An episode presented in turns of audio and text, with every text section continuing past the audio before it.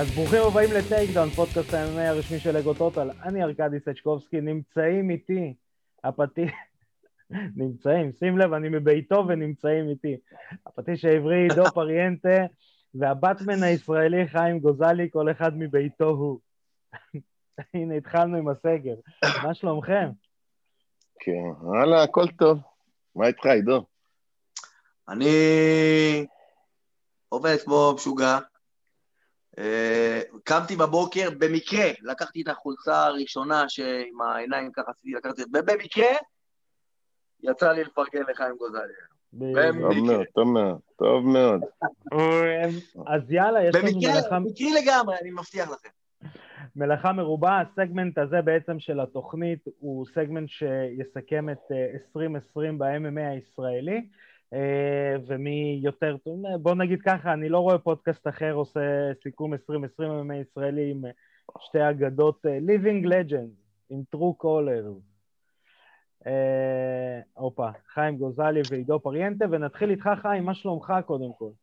איך אתה? תן לנו תופין על הביטול של הקרב.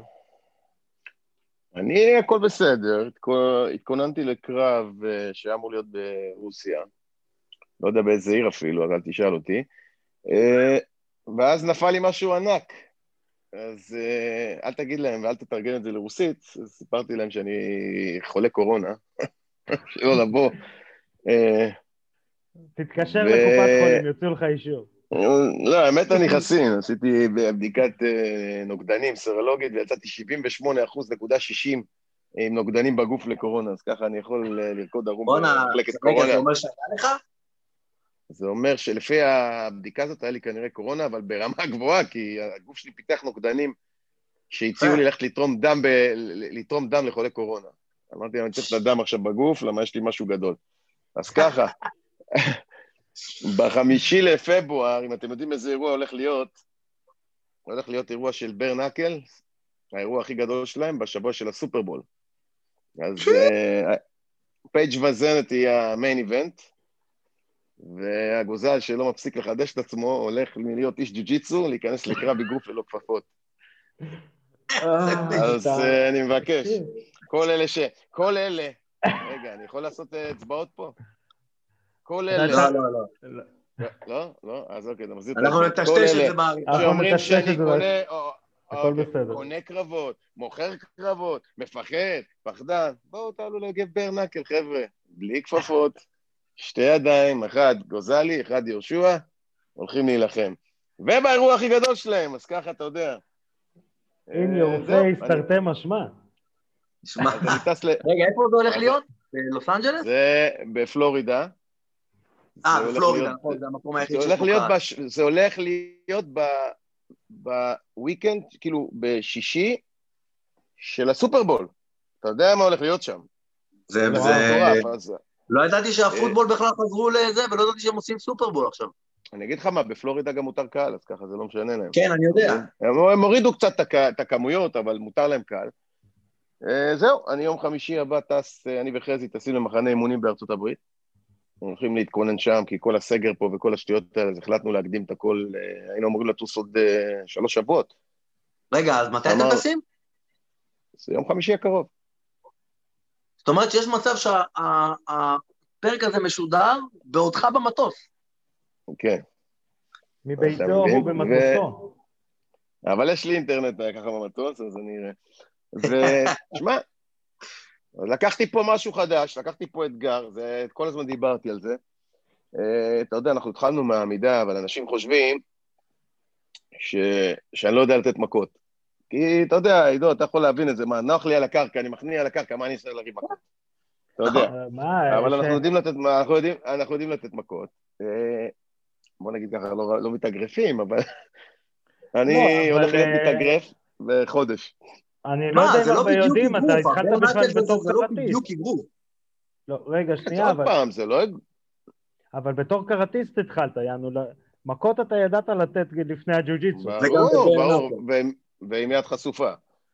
זה כן, אתה יודע, היינו עובדים את הקיוקו שינקאי בתקופות שפעם, דופקים קרבות, שוברים את הידיים על המרפקים.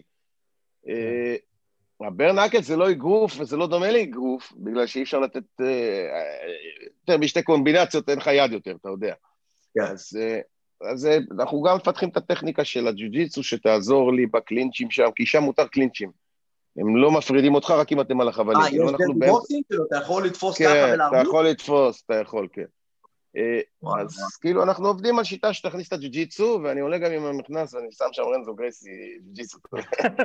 להראות לה שגם אנשי ג'ו-ג'יצו יודעים לתת מכות. היריב סגרו לי אותו גם, סגרו לי אותו כבר, אני לא יודע מי הוא, אני אמור לקבל את הכל היום. אבל אמרו לי, יש לך יריב, אתה יודע, אני כבר לא בגיל שאני גם שואל מי היריב, זה לא מעניין אותי, אתה יודע. עוד פעם האצבעות, אבל אני לא אעשה אותם, לאלה שמלכלכים עליי.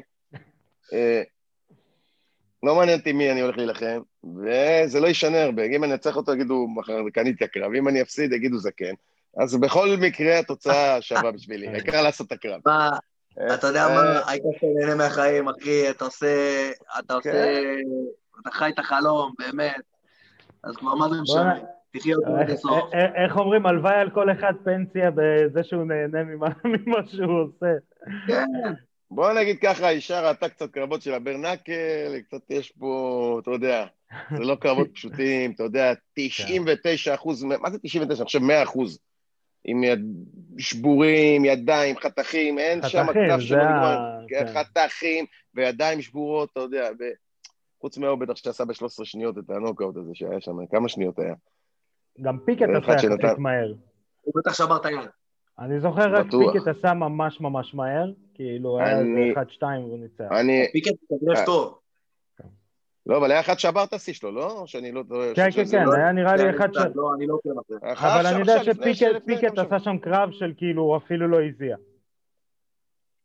זה היחיד שראיתי שיצא... מקרה שלי, איך אני אומר את זה, גם אם היריב על הנייר, אני צריך לנצח אותו בדקה, זה ייקח שעה.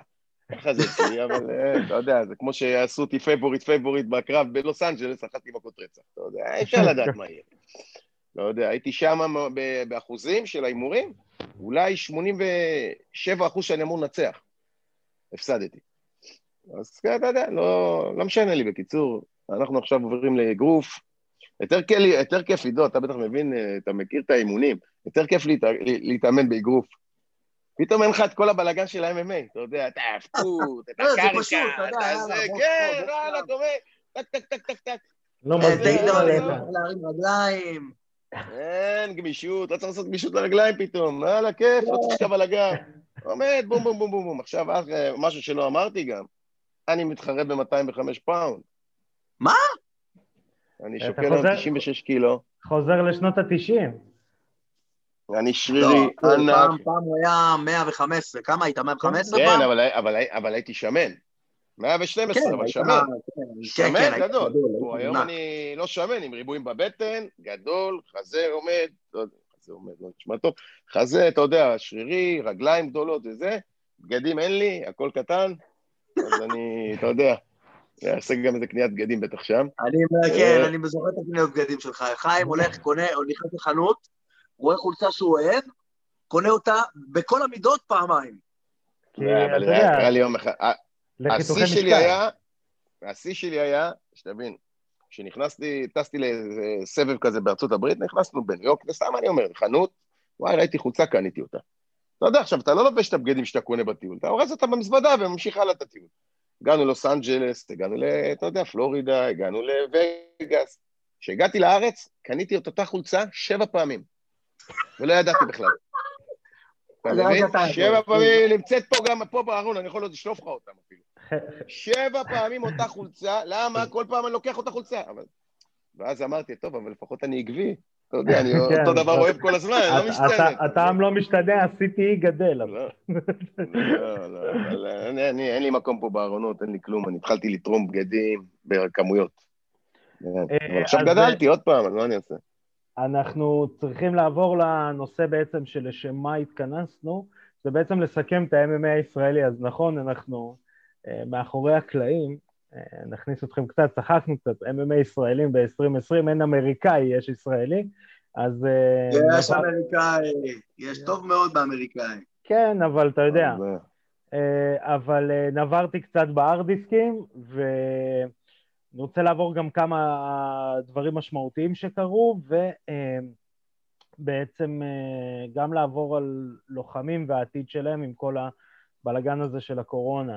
אז נתחיל עם זה שכן היו שני אירועים בתחילת 2020, היה את האירוע של עידו, היה את האירוז, האירוע בעצם החובבני, של ה-MMA החובבני, והיה אירוע אחד MMA מקצועני, שבדיוק היה צריך לפרוץ, היה גם, בשני האירועים הייתה נוכחות יפה, שוב אנחנו מדברים על ספורט ה-MMA, אז היה את ה-IFL של המאמן שלך חיים, חזי, רכטמן ושי קאט. בשידור חברים, שיהיה לסטורי, חבר'ה, טייק דאון, שבוע הבא. ובאמת, היה איזושהי התעוררות, היה אמור להיות, דיווחנו על החתמות לוחמים, היו 5 החתמות של לוחמים ישראלים בבלאטור, ונפלה עלינו המכה. אתם הייתם בשני האירועים, עידו גם השתתף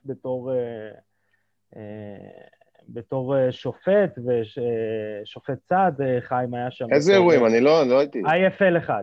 היית, בטח שהיית, ב-IFL היית. ב-IFL הייתי, כן, בשני מה... ואני אומר, כאילו, רציתי לשמוע גם אתכם, כאילו, היה איזושהי תחושה שהנה, הופ, ה-MMA התחיל לצוף מעל המים. מתי זה בכלל היה? אח שלי, אני אפילו לא סוגר איזה חודש, זה היה... במרץ, במרץ. הלאה, אני לא יודע מי נלחם נגד מי, היה אירוע, אני זוכר את אירוע בכללי. אז היה אירוע טוב, היה כמה שינויים שאמרתי להם שצריך לעשות שיפורים, וזה בהפקה עצמה, הקרבות, אתה יודע, זה ישראלים. שתבין שצלחתי למכור את האירוע הזה לחול, אבל זה גם נדפק בגלל הקורונה. אני יודע שאני... הצלחתי למכור את כל הזירה הזאת, בתור זירה ישראלית שתפעל באופן קבוע לארגון בחול, לא אגיד את שמו, וזה הולך להיות הזירה שלנו, אבל רק הם מממנים את הכל. אבל הקורונה גמרה לנו את הצורה, וזה גם כן, אז זה גם הלך. האירוע שלך, עידו, אני לא הייתי, אז אני לא... לא היית, היית בחול, אני חושב. היית בחול. אני זוכר שאמרת לי, ואמרת לך לא בארץ. כן, כן. לא, אז אני אומר, אבל הייתה איזושהי... באיזה חודש זה היה? זה היה חודש לפני. הקורונה כבר עשתה לי חור במוח. אבל אם אני לא טועה, זה היה חודש לפני, זה היה באזור פברואר. פברואר לא הייתי בארץ, כן, כן. ינואר, פברואר הייתי בחול. אבל אני אומר שהייתה איזושהי תחושה של, הנה, יש לנו חבר'ה חתומים בחול, יש לנו ליגות בארץ שמתחילות להראות איזושהי יציבות, והנה, הקורונה גמרה אותנו. השאלה באמת אם הייתה תחושה כזאת של ה-MMA... לא, זה לא תחושה, זה היה, באמת זה קרה. זה לא תחושה, זה היה. הקורונה עצרה את הכל, אתה יודע, אני הייתי בעלים של חברת הבטחה שעבדה כמעט 20 שנה, היא לא קיימת היום, אתה יודע. אז מה זה MMA? אתה יודע שאנחנו... היה, התחיל, זה עצר את הכל, זה עצר בכל העולם בהתחלה, אז ככה גם לא יכולנו להמשיך בעולם. ואתה יודע, אז כמובן שבארץ, מה אתה תוכל לעשות? אנחנו פה יותר מחמירים מכל העולם, כבר בעולם חזרו האירועים, פה אתה לא יכול לעשות אירועים, בעולם כבר יש לך מקומות עם קהל, אני התחרתי עם קהל ברוסיה, באוקראינה, סליחה, בארצות הברית יש לך כבר אירועים עם קהל, אתה יודע, אני איפה שהולך להתחרות, יש לך שם 60% מותר להם להכנס את האצטדיון, אתה יודע, וזה לא אצטדיונים של פה של 1,000 איש, ופה בארץ הכל עצר, אז אין לנו, זה לא התחושה, זה לא היה תחושה, זה היה האמת, אבל הכל נעצר. אני מקווה מאוד שזה יזרום אחרי זה ונוכל להחזיר את זה כמו שזה היה, נראה לי שיהיה קשה, באמת קשה. אז נעבור קצת על השמות, נתחיל מה שנקרא קרוב ללבך.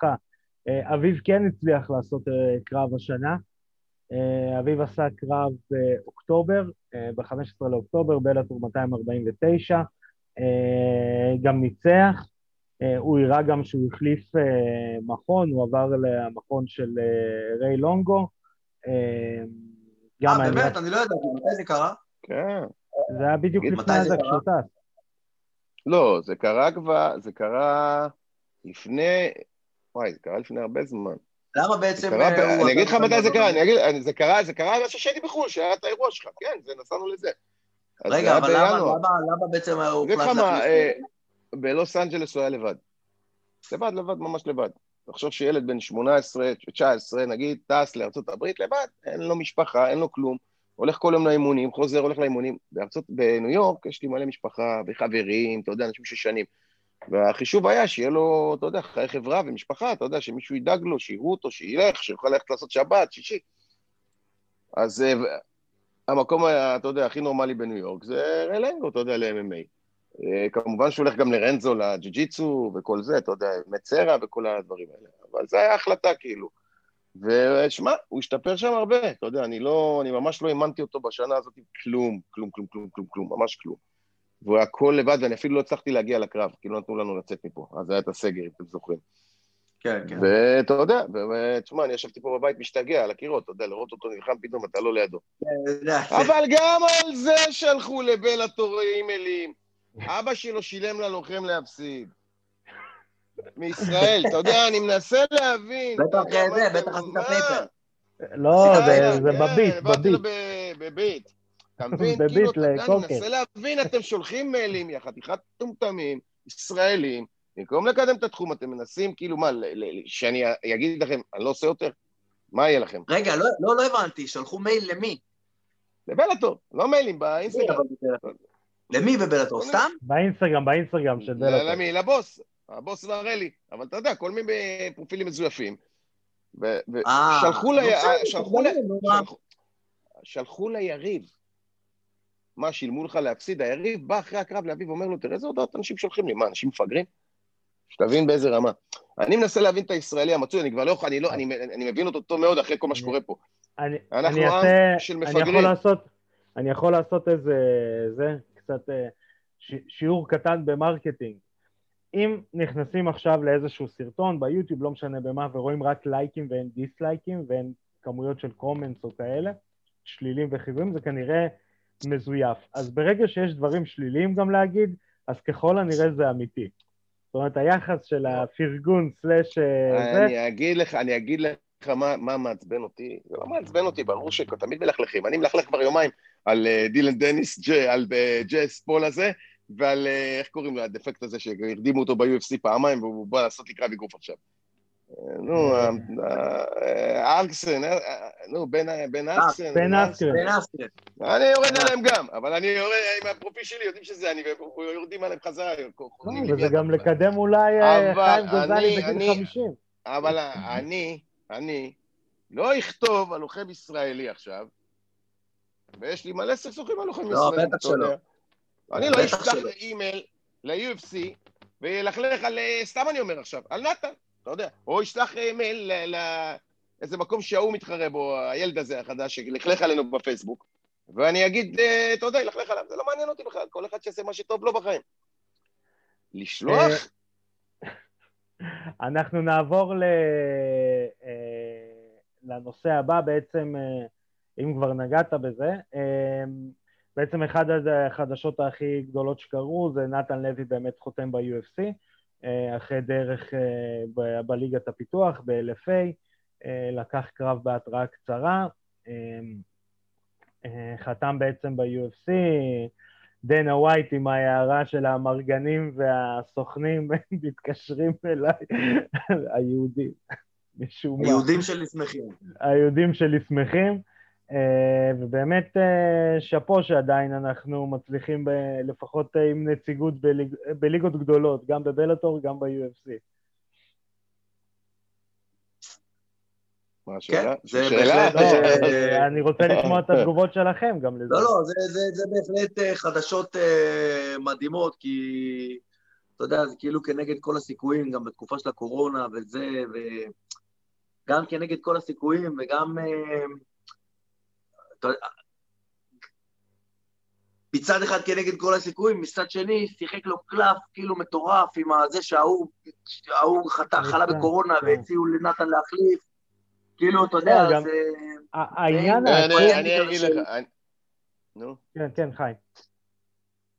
לא, אני אגיד לך, תראה, הצליח, עלה, עכשיו הוא צריך, אתה יודע, עכשיו הוא בבריחה של הגדולים, זהו.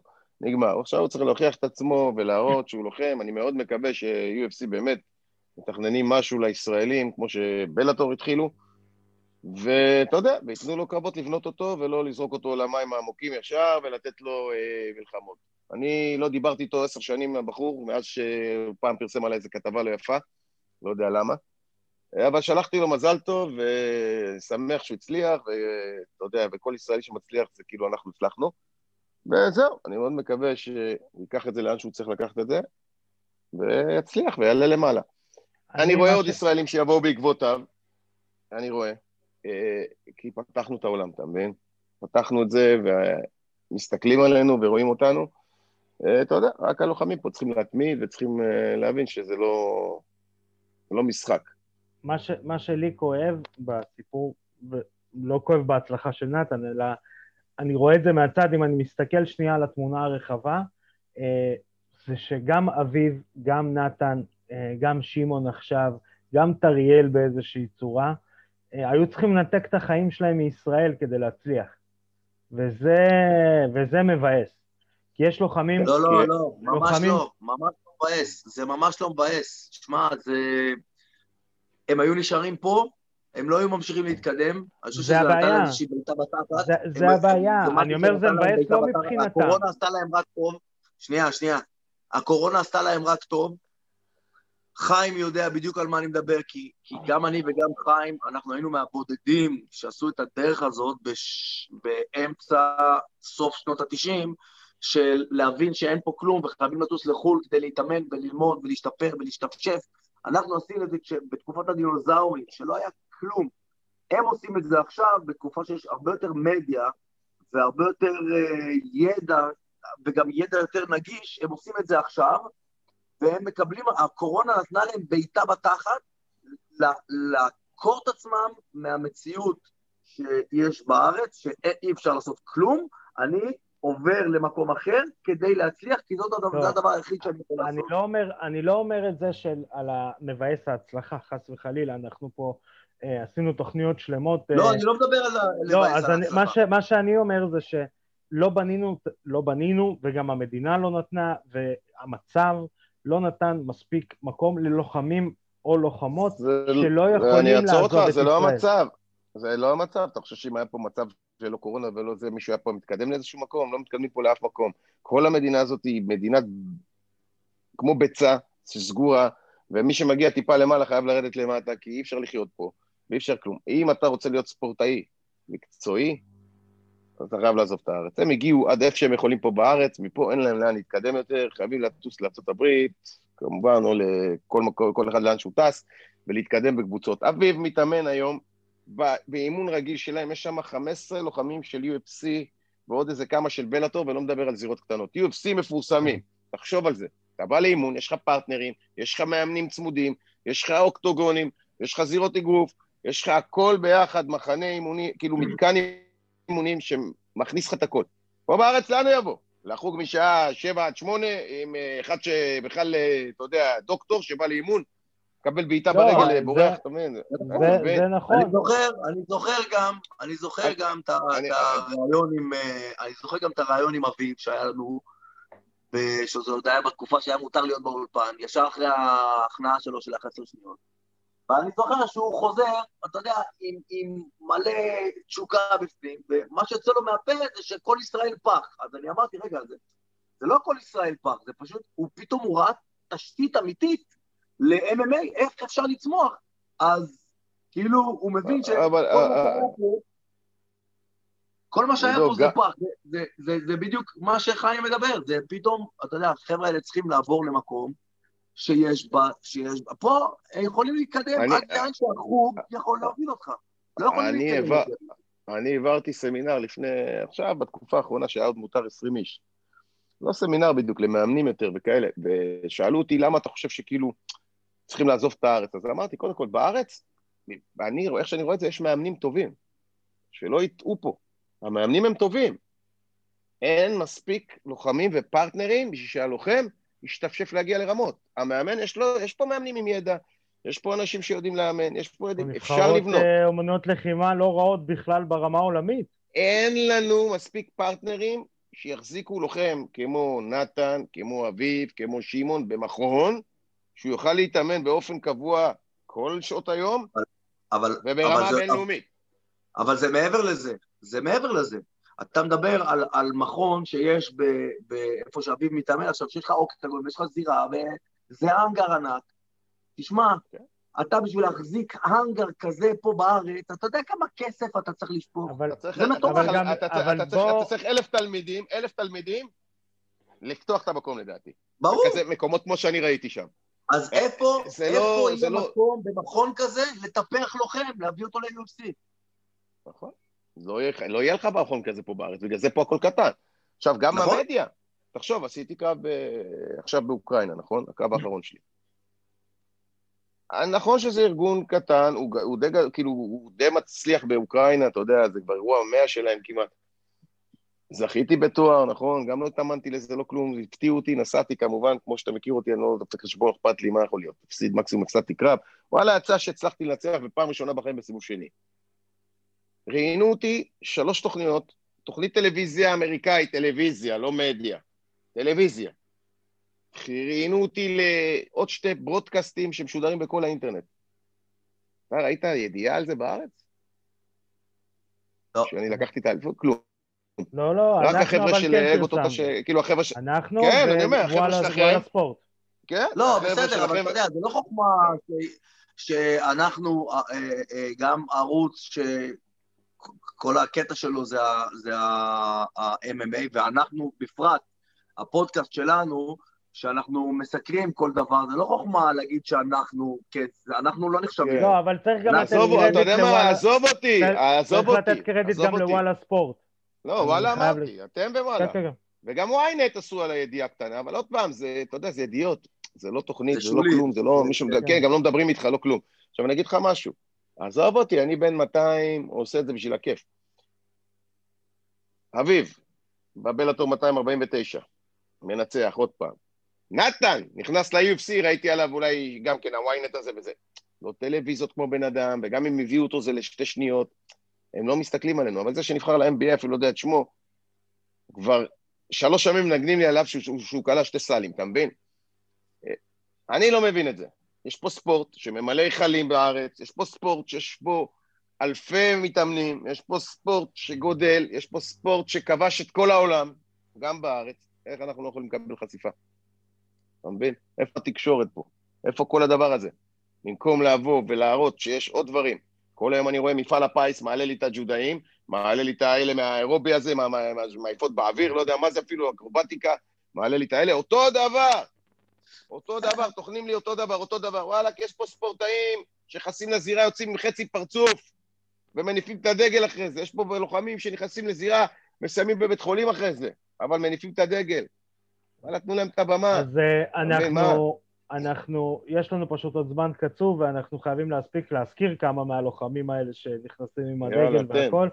אז נמשיך עם טריאל אבסוב, בעצם טריאל מכריז על קריירה מקצוענית, הלך עשה טורניר בקרואטיה, מנצח 3 קרבות בחובבני באותו ערב, ומכריז על קריירה מקצוענית, גם הוא הולך לחלק את החיים שלו בין ישראל, רוסיה, דגיסטן. אם הוא רוצה להצליח, חייב.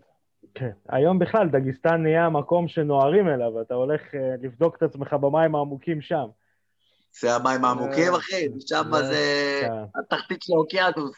הערים הגבוהים, זה יותר. זה שהייתי צריך להתחרות איתו עכשיו ברוסיה, הוא דגיסטני. יאללה, קטע לא נורמלי. אבל טוב, זה יתבטל.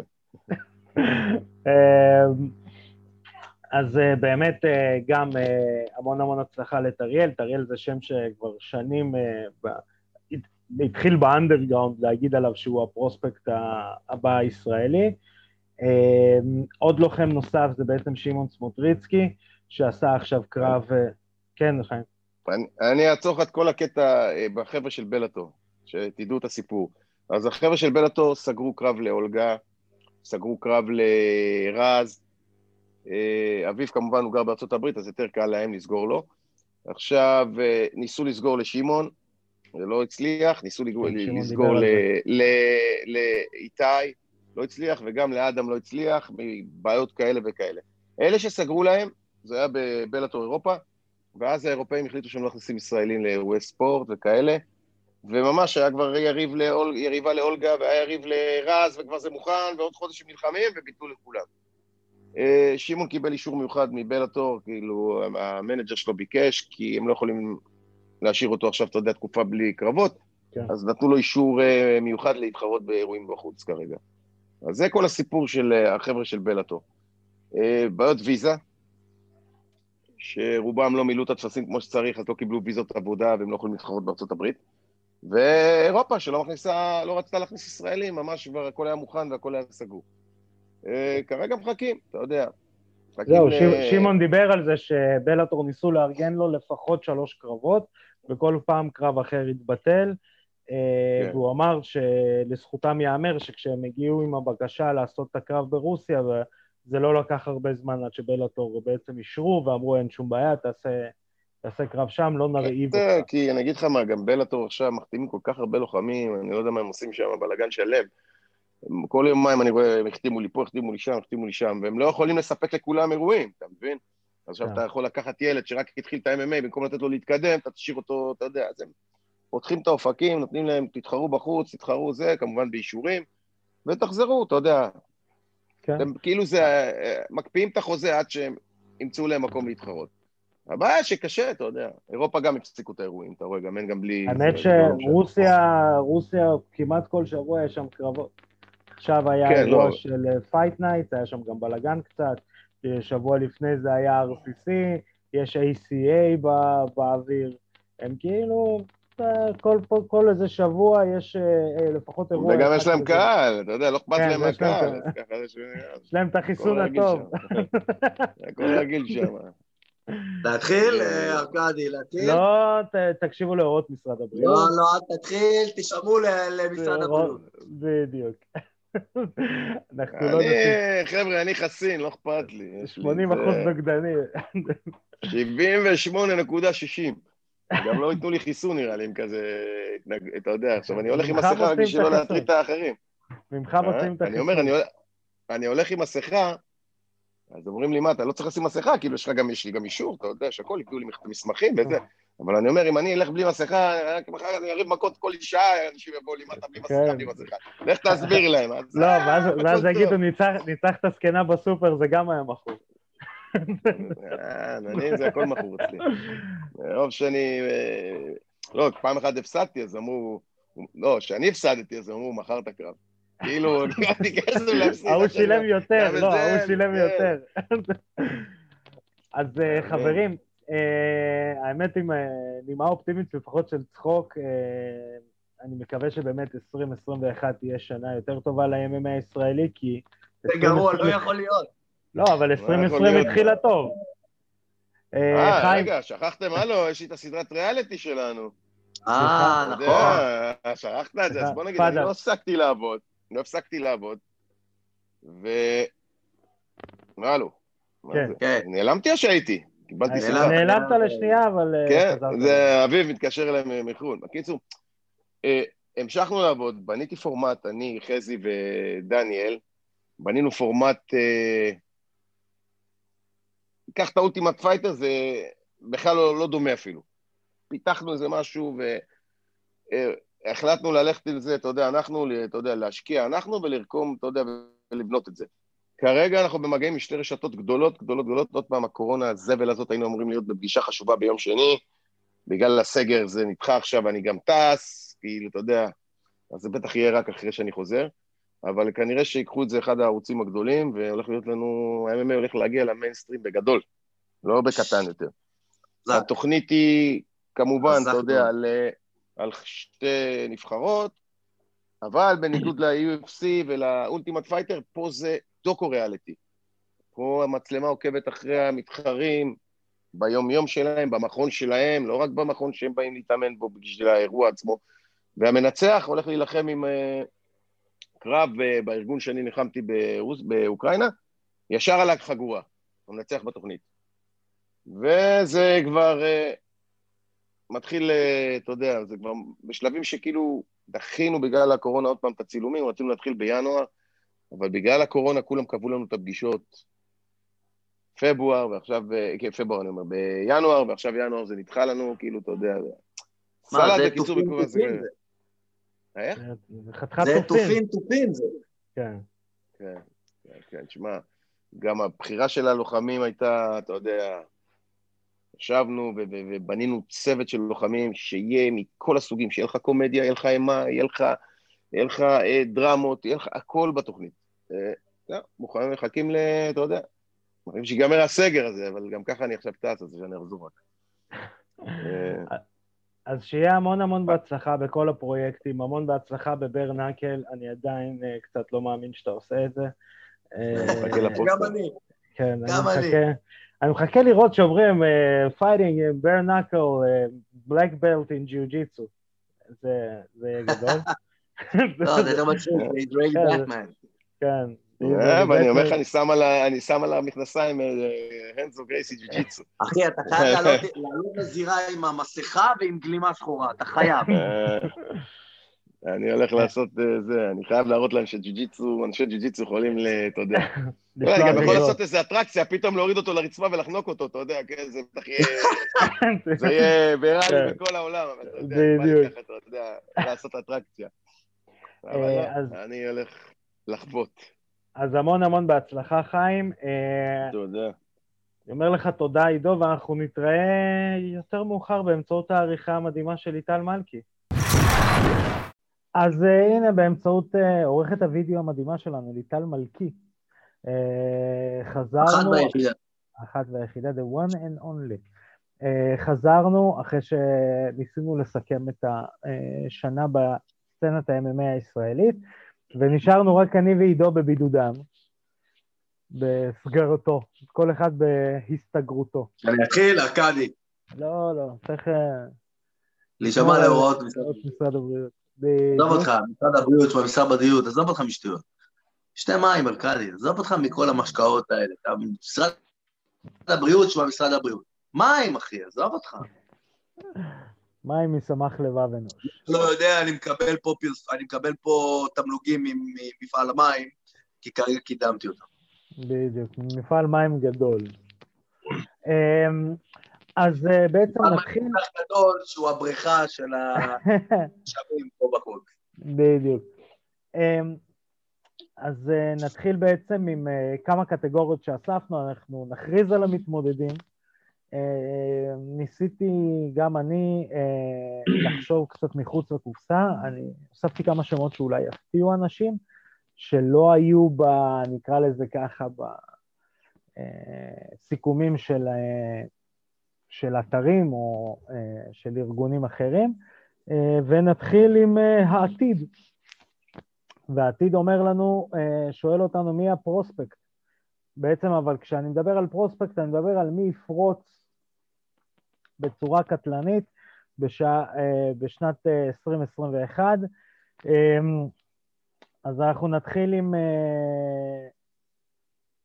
אני אתחיל ישר עם ההפתעה, אז אחד המתמודדים זה מגומד דנקלייב, שזה הלוחם בארגון ה-UFC, במחלקה החצי כבדה, שבעצם שולח את כולם לפרסומות עם בעיטות.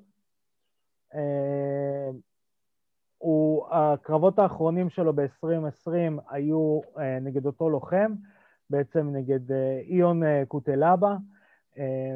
בקרב הראשון אנקלייב נותן לו הדקיק ומסיים עם TKO על הרצפה, אחרי 30 שניות, 40 שניות בערך, ובקרב השני ביניהם הוא נותן לו נוקאוט בגרופים. למה היו שתי קרבות? כאילו, אפשר לא להספיק? מה, בכל ה... בטוטל? כן, כאילו. פחות מסיבוב. לא, למה היה שתי קרבות? למה היו שתי? כי כאילו אמרו פלוק, והשני אמר היה שם איזה משהו, וזה, אז הוא שלח אותו... למה, היה מים על זירה, הוא החליק, מה?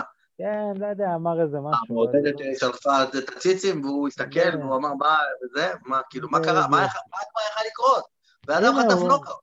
לא, אז הנה, עוד 4 דקות לקח לו לחטוף עוד נוקאוט. לפני זה הוא גם מנצח בפרנט קיק, הוא מנצח בהחלטה, הוא מנצח בהד קיק. שוב, הוא צעיר מאוד, גדול, הוא מאוד מאוד גדול, הוא גבוה. הוא 1.90 מטר,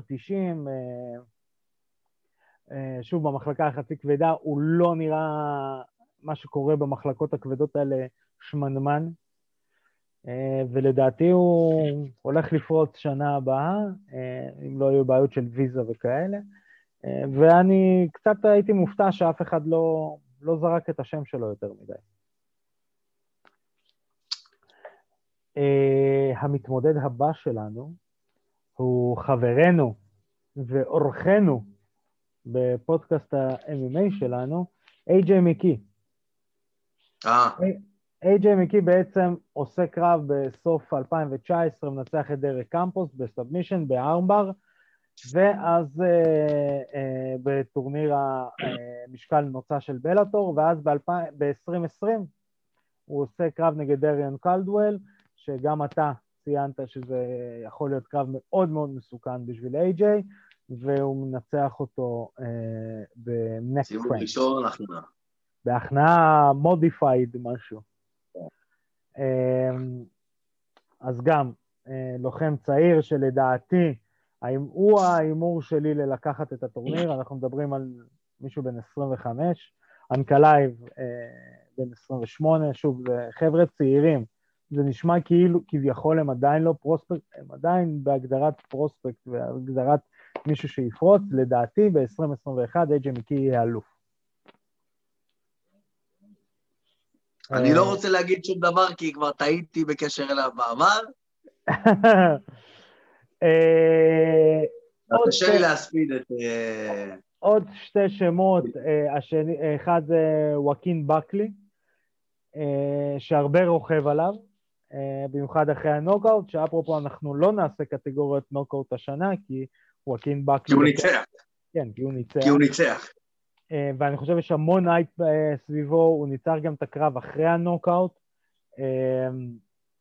ויש המון המון הייפ סביבו, אני חושב שאצלו השאלה קצת יותר קשה, אם הוא יצליח לפרוץ או לא. בוא נגיד, אין מנעול על הדלת. הוא רק צריך לברות אותה כמו שהוא... קיבלתי. ראית איזה מטאפורה? והמתמודד האחרון לפריצת 2020, זה בעצם מיודענו חמזת שימאייב. הוא הבן אדם היחיד בעולם שבשנת 2020 עשה 3 קרבות. הוא עשה 3 קרבות ב-2020, מנצח את כולם ומנצח אותם כאילו, קצת אפילו להגיד בהליכה, הוא ביולי עושה 2 קרבות ברווח של 10 ימים, ושוב עושה קרב בספטמבר, ומנצח, ובעצם הוא ההבטחה הבאה,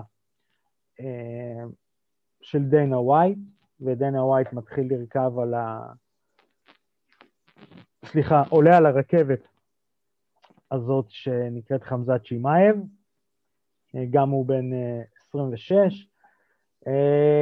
יאללה עידו, בוא תתחיל, מי הפרוספקט שלך? תשמע, אני לא יודע, זה קשה להגיד, אני חושב שחמזת שימאייב, ואני אסביר למה.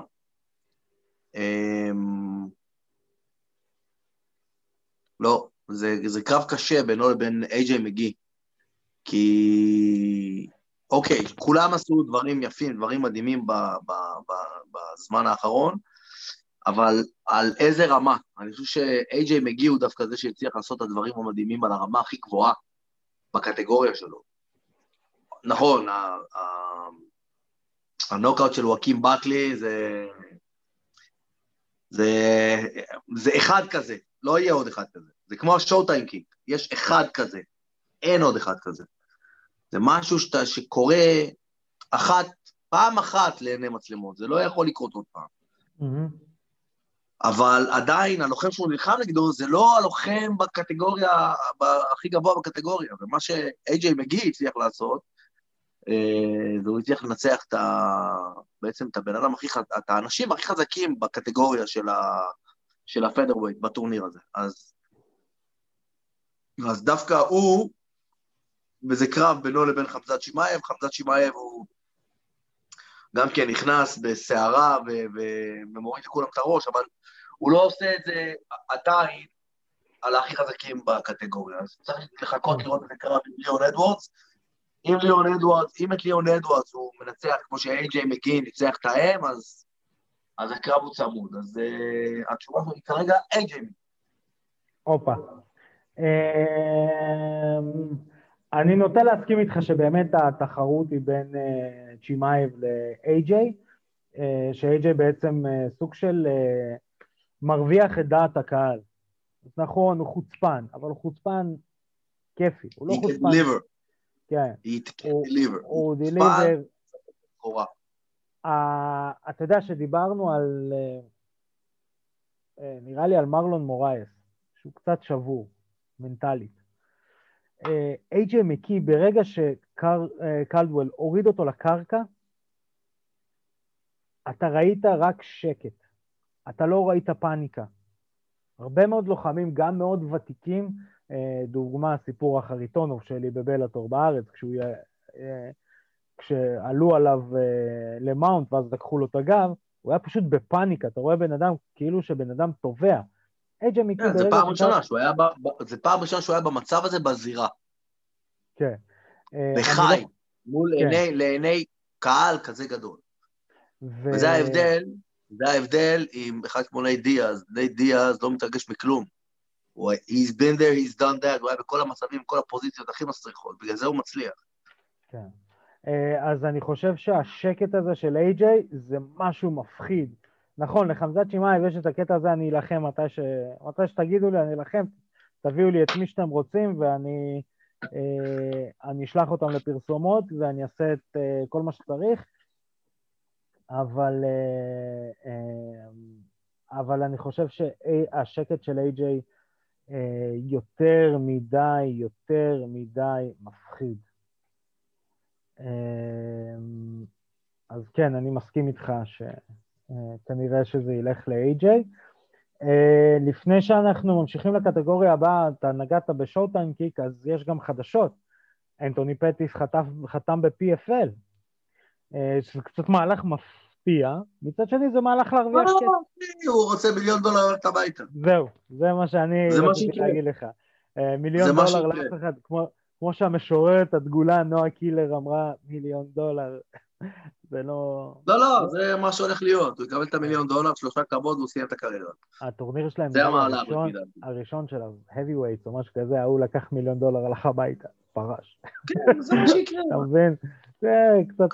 מריח את הסוף, בואו נעשה פה קופה אחרונה, קופה טובה, נפרוש, נפתח את הפרק הבא בחיים שלי. אני מקווה בשבילו שזה מה שהוא הולך לעשות. כן. טוב, אנחנו נעבור לקטגוריה הבאה שלנו, שזה בעצם קרב השנה. אני אתחיל עם בוא נגיד ככה, עם הקרב היותר מפורסם שקרה, ואז אני אעבור לשאר הקרבות, כי התחרות, אנשים יופתעו, התחרות תהיה צמודה, אולי מישהו חושב שהמנצח הוא צפוי. אז המתמודדים הראשונים זה בעצם יואנה ינג'ייצ'ק וויילי ז'נג, שזה קרב... הקרב מטורף. א', קרב מטורף, וב' אני חושב שקרבות נשים הרבה שנים לא קיבלו כזאת חשיפה. הקרב הזה היה מדובר בכל אתר חדשות בארץ, לא ב... אתה יודע, עכשיו בחול מן הסתם והכל, בארץ, לא מזמן מישהו העלה סיכום, אני לא זוכר באיזה אתר, לא חשוב שמות, בארץ, ודיבר על הקרב הזה. זה קרב שהירה א' לחימה ברמה מאוד מאוד גבוהה, לא חובנית, כאילו, סוף סוף יש תחרות לקטגוריות הנשים, ובית את הליון-הארט הזה, שכולם מחפשים בקרבות האלה, מחפשים כמו בקרבות של דן הנדרסון נגד שוגן, זה בערך אותו הסגנון.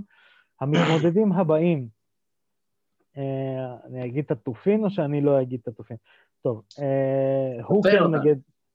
הוקר נגד פוריה, שוב, זה קרב אותו דבר, זה הקרבות האלה שעושים לך משהו. זה הקרבות האלה שאתה יושב ואתה מרגיש כאילו אתה רואה סרט. אנחנו מדברים כאילו שהמאזינים יבינו, אנחנו מדברים על שתי קרבות שהלכו להחלטה. ויילי מנצחת בהחלטה, דסטין פוריה מנצח בהחלטה. קרב פיגוזים כאילו, שני הלוחמים בעצם סוג של משאירים, לא סוג של משאירים הכל בזירה, רואים סימנים, סימנים כאילו של המלחמה הזאת, בין שניהם, כמובן שתי הקרבות. זה הקרב הזה שיואנה הייתה נראית עם עוד ראש כזה, נכון? נכון, זה הקרב של יואנה, נכון. הייתה נראית כמו חייזר והתביישה כזה, וג'ו רוגן אומר לה, עזבי את יפה, תעזבי את זה. כן, אז פוריה נגד הוקר זה בעצם המתמודדים הנוספים, ואני אגיד עכשיו את התופין, כל קרב של פלדר. איזה קרב קרב? כל. של? פול פלדר. פול פלדר השנה. פול פלדר השנה. מי שלא יודע מי זה פול פלדר, למרות שקצת מוזר לי שמישהו לא ידע, פול פלדר לוחם, שהוא גם שדרן, פעיל ב-UFC. פול פלדר השנה עשה שני קרבות, בשתיהם הפסיד, בשתיהם Fight of the Night. קרבות, כאילו, אני לא רואה למי בא לעשות קרב עם פול פלדר. באמת, כל החמישה קרבות האחרונים שלו הלכו לדיסיז'ן, חוץ מאחד, כולם ספליט דיסיז'ן, הוא מפסיד רק בספליט דיסיז'ן, גם נצח פעם אחת בספליט, כאילו, אתה מקבל קרב נגד פול פלדר, אתה יודע שהניצוצות. אתה יודע שכנראה הבת זוג שלך תפגוש אותך מכוער יותר, כנראה שיכאב לך עוד איזה חודש קדימה, וזה לא משנה אם אתה תפסיד, תנצח, אתה הולך לקבל מכות, גם אם אתה תנצח, כאילו, אתה תגיד... אגב, גם גייג'י כזה. נכון, עד שהוא כזה... היה פעם קרב גייג'י פלדר? היה קרב כזה, לא? מה, גייג'י נגד פלדר? לא. לא היה? לא. בונה, זה מאסט. מה קרה להם? השתגעו? כן, אבל אני לא חושב שפלדר כבר... פלדר עושה קרבות כי בא לו. הוא לא עושה קרבות כי הוא חושב שהוא יהיה אלוף. הוא גם כבר תכנן לפרוש. אם אני לא... לא, הוא פרש כבר. גם השנה... הוא פרש. סתם החזירו אותו באמצע. כן. גם אם אני לא טועה, זה היה השנה שהוא שמע... כן, זה היה שנה, מה זה? אולי. היה השנה, באחד הלוחמים התחלף יריב עם כל המחנה שלו בעצם נכנס לבידוד, פלדר באמצע הקומנטרי הוריד את החולצה, נכנס איתו בתור איש... פלדר בחור על הכיפק משכמו ומעלה, בגלל זה פלדר לא מתמודד בלוחם השנה, כן, הוא מתמודד בקרב השנה, בעצם כל קרב של פול פלדר, והקרב האחרון שנועל לנו את הרשימה, זה פיגרדו נגד מורנו, שראינו לא מזמן. כן, זה היה קרב מטורף גם. שזה גם היה קרב מטורף, קשוח מאוד, במיוחד לקטגוריה של המשקלים הקטנים, כל מכה הייתה בצבע, זה היה...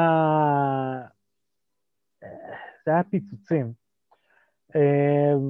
נתחיל לבחור? אני הולך עם הבנות הפעם.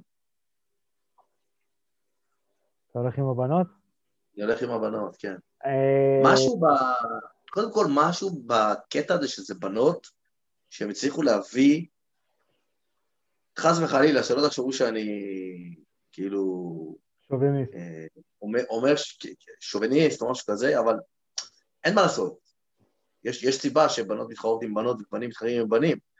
בנים הם יותר, בסופו של דבר, יותר חזקים מהבנות, וגם קצת יותר מהירים, זאת אומרת, תראה את כל השיאים האולימפיים, אתה רואה שהשיאים של האנשים. אנחנו מדברים נטו על יתרון פיזי. בסדר, אבל שתי בנות הצליחו להביא שואו ברמה הכי טובה שהבנים הצליחו להביא.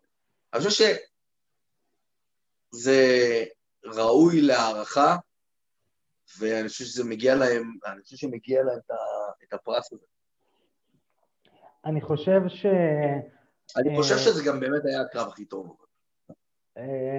תראה, ההתלבטות שלי הייתה בין פול פלבר לקרב של יואנה וויילי.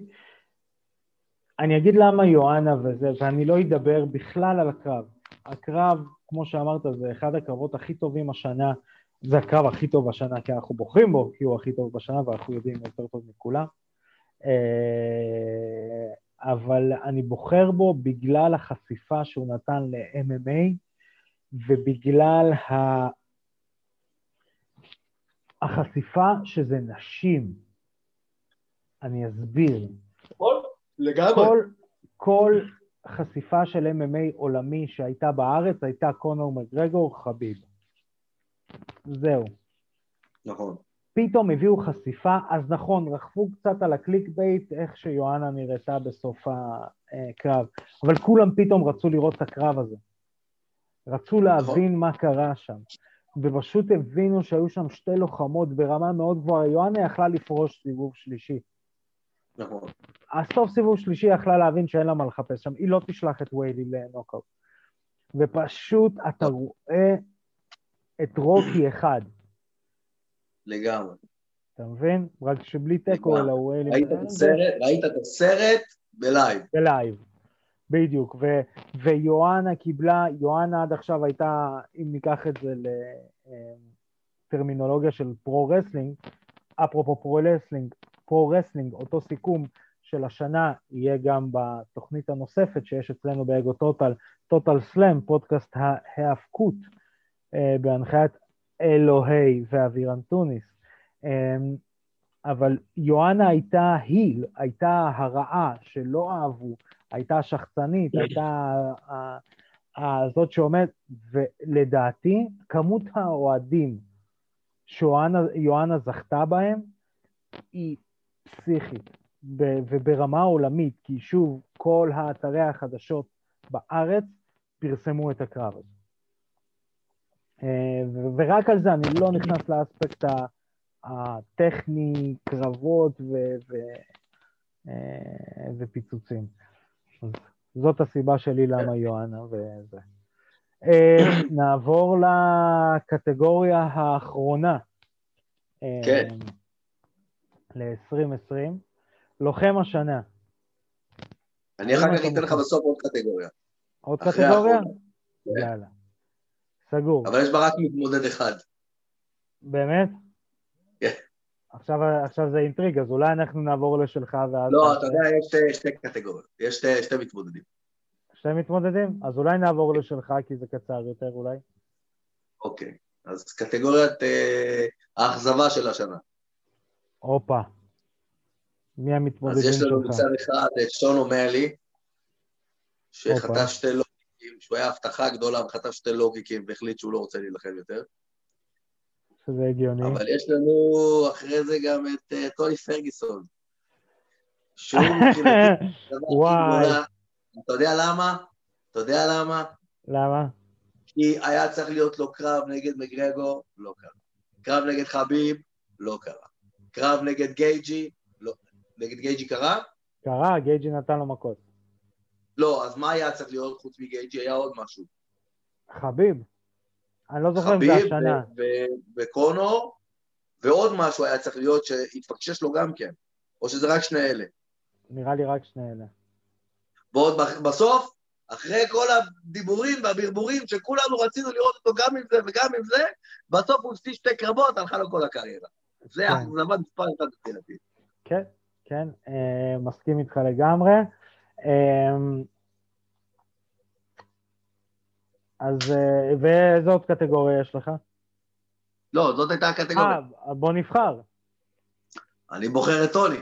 אני מסכים איתך לגמרי. מה היה שם אז בשביל תהיה תחרות, זה הכל. טוני מנצח פה בענק. כן. עוד אכזבה זה גם נשירת שיער של טוני. בתור אחד שמזדהה. כן. אז אין לך עוד קטגוריה? אין עוד קטגוריה, זאת הייתה הקטגוריה האחרונה. אז נעבור לקטגוריה האחרונה חביבה. לוחם השנה. לוחם השנה. זה יהיה קשה. אני מבטיח לך שזה יהיה קשה. על. לא, אני מבטיח לך שזה יהיה קשה, אתה תבין עוד שנייה למה. המתמודד הראשון, ישראל אודסניה. הוא ערך שתי קרבות השנה. אחד זה יואל רומרו, הוא נצח אותו בהחלטה במרץ. נראה לי זה אפילו לפני הקורונה, ואז הוא מנצח את פאולו קוסטה ב-TKO בספטמבר, באבו דאבי.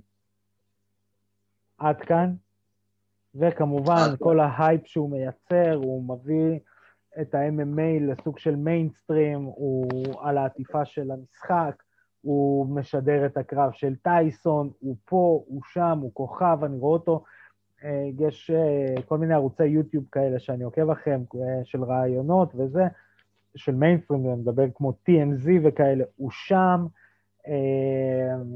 באמת כאילו דרך ענקית, להתמודד מספר 2. אני משאיר את החמישי לסוף, כי... ברור, כי הוא חמישי, הוא בסוף. הוא חמישי, אבל הוא יהיה שם שיפתיע, אבל לא יפתיע.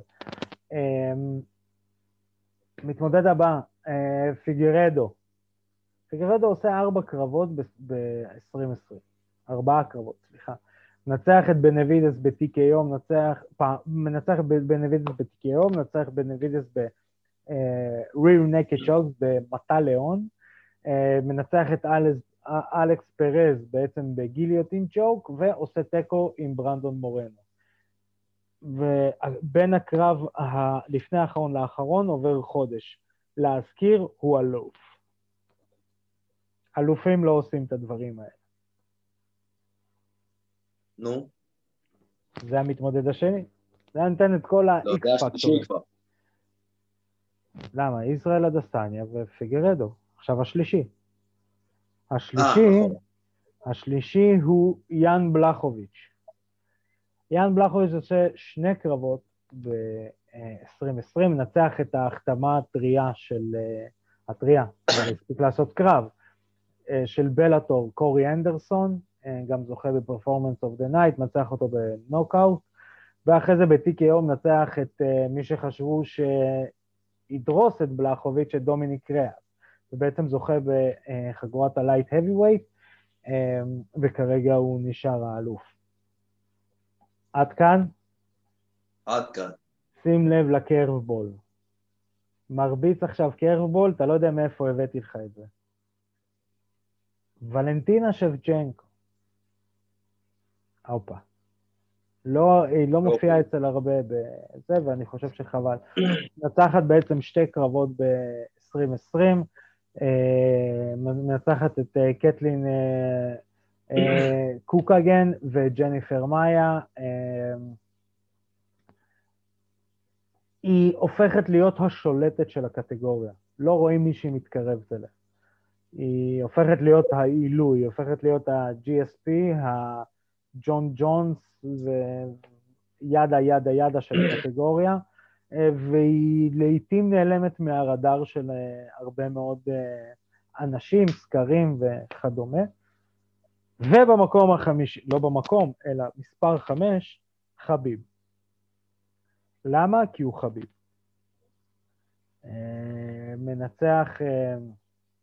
מנצח השנה את ג'סטין גייג'י, מתגבר על מוות של אבא שלו, מנצח את ג'סטין גייג'י, שומר על התואר, פורש, אתה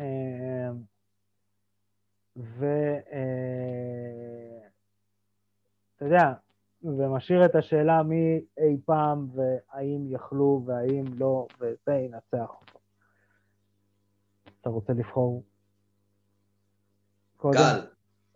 Yes, חביב. חביב. חביב, כי... מה שהוא עשה בקרב האחרון שלו, אז אתה יודע, זה לא רק ספורט, בסופו של דבר זה לא רק ספורט. אם היינו אומרים שזה רק ספורט, אז אולי פיגרדו, כי הוא עשה 4 קרבות השנה, גם תפוקה גם של ה... ו2 קרבות back to back, שזה אלופים לא עושים, אז אפשר להגיד פיגרדו, אבל יש לנו פה גם את אלמנט השואו ביזנס להושיב כיסאות שיצפו בקרב. נכון. ואני חושב שכמות האנשים שצפו בקרב של חביב זה טירוף. הבאז והדיבור שהיה על הניצחון של חביב והפרישה שלו, אתה יודע, מכניס כל כך עוד הרבה אנשים לתוך המעגל של האוהדים, של ה-MMA, שאני לא חושב שיש לוחם שהצליח לסחוף אחריו כל כך הרבה ועוד בקרב אחד. אתה יודע, כל הסיפור של המשפחה שלו פתאום, כל העולם שותף לסיפור של המשפחה שלו. מישהו היה שותף לסיפור של המשפחה של פיגרדו, מישהו היה שותף לסיפור של המשפחה של אדסניה, מישהו היה שותף לסיפור של המשפחה של איזשהו לוחם ב-UFC. קונור מגרגור, כן. אני חושב שחביב העלה את עצמו בסטטוס למקום של איפה שקונור מגרגור נמצא. והוא יכול, אם הוא עדיין היה פעיל, הוא היה יכול לדרוש את כל מה שקונור דורש. עכשיו, עצם העובדה שהוא פרש, מסופר עוד ראשים, ומרים עוד גבות, וגורם להתעניין סביבו עוד, ולייצר עוד באז סביבו, שהוא כבר כאילו כבר לא רלוונטי, כי הוא כבר לא שחקן במשחק, ועדיין כל הזמן מדברים עליו. לכן אני חושב שהוא לוחם השנה, כי לוחם זה מעבר לרק מה שאתה עושה בתוך הזירה, לוחם זה הכל, זה אופי, זה יכולת שלך לסחוף אנשים, זה אתה יודע, גם עניין כלכלי, אתה יודע, הוא עשה בקרב הזה, הוא עשה יותר כסף ממה שפיגרדו עשה בכל ארבעת הקרבות שלו ביחד. אני לא יודע, לא ספרתי, אבל אני בטוח שזה נכון. כן. אני אוסיף ואומר לזה שמעבר להושבה והכל, אפרופו, פאונד פור פאונד, אם אני לא טועה עדיין ב-UFC, זה קונור מגרגור, נאמבר 1 פאונד פור פאונד. מה? כן. באמת? כן. לא, אני חושב שחביב קיבל את זה. לא, חביב עכשיו כבר ירד, נראה לי קונור, לא יודע. קונור עלה? כן. הבן אדם לא סקרה 200,000 שעה, לא משנה. עזוב, אני חושב שאחד ההישגים הגדולים של חביב, זה שהוא נבחר לספורטאי השנה של ה-BBC. כשבדרך הוא עוקף, אני לא יודע אם שמעתם, יש כזה אחד, לברון ג'יימס, אתה מכיר? שמעתי עליו, זרק איזה כדור פעם לתוך איזה סל. לתוך איזה סל. קלה. קלה, זהו. וחביב עוקף אותו. עכשיו, שתבין, גם BBC זה כאילו, זה ערוץ אירופאי יותר, קרא לזה ככה. כדורגל, די שולט באירופה. חביב הוא ספורטאי השנה של 2020 של ה-BBC. מי אני? מי שמי להתווכח איתם? אני אפילו לא ידעתי את זה, אבל לא מתווכח איתם. אתה רואה? אנחנו מחכימים פה. ונכון, עכשיו זה גם מפתיע, שמספר 2 זה לוחם במשקל קל. זה כאילו במשקל זבוב, בפלייווייט, שזה גם מוזר, מתי פעם האחרונה דיברנו על פלייווייטס, כאילו ככה, גם כשאיך קוראים לו היה, מייטי מאוס, זה עדיין הוא היה כזה בשיח, כדי לתת לו מקום, תמיד היו ג'ון ג'ונסים לידו, אתה מבין? הוא לא היה שיווקי, אבל גם הוא לא היה שיווקי. כן, אבל פה פיגרדו וחביב, חביב עוד לייטווייט תמיד הייתה קטגוריה מעניינת, אבל פלייווייט, כשאנחנו מדברים אם לא חביב, אז מישהו מהפלייווייט הוא לוחם השנה, דברים טובים קרו לספורט הזה. נכון. אז לדעתי באמירה הזאת של דברים טובים קרו לספורט הזה, אנחנו נוכל לסיים את התוכנית. רוצה להגיד לך, עידו, תודה. אני רוצה להגיד לך תודה. ש-2021 תהיה אחלה שנה, ש-2020 כבר תיעלם לנו מהעולם. אתה יודע מה היופי ב-2020? נא. יותר גרוע מזה לא יכול להיות. לא, לא. יותר גרוע מזה נשתגע. מפה אפשר רק לעלות. כן, בדיוק. מפה אפשר רק לעלות. בדיוק. אז חברים, אני מקווה שהייתה לכם שנה כיפית כמו שהייתה לנו. אני רוצה להגיד תודה לליטל מלכי, עורכת את הווידאו שלנו, שיש לה הרבה עבודה בעקבות מהדורת הבסגרו. נכון, אפשר להגיד בסגרו. בסגרו. חברים, תעקבו אחרינו בטוויטר, פייסבוק, אינסטגרם, יוטיוב. צחקו לנו בפעמונים, תירשמו לכל הערוצים שלנו. חבר'ה, שתהיה לנו שנה מדהימה. תשמרו על עצמכם, אנחנו נתראה בתוכנית הבאה. סנובים גודם, פקה.